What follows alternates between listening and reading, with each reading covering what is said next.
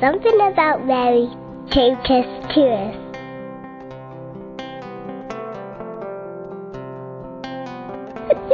I'm not saying anything. Huh? You are. What do you want me to say I now? want you to say your Christian name and where you're from. Uh, my Christian name is Victoria. I'm from Nigeria.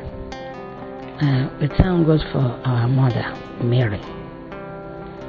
If you don't love Mary, you don't have mother. The more you love Mary, your mother is Mary because you are born from her. And we thank her for all the graces that we are receiving from her. You should have heart and you are calling her with faith. Whatever you ask her, she will answer you. That is what I know about her. As well as her own son, who died and carry her sorrow of mother, mother of sorrow.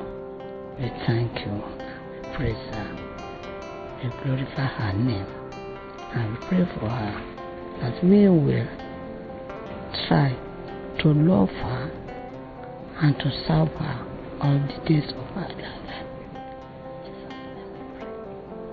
Amen.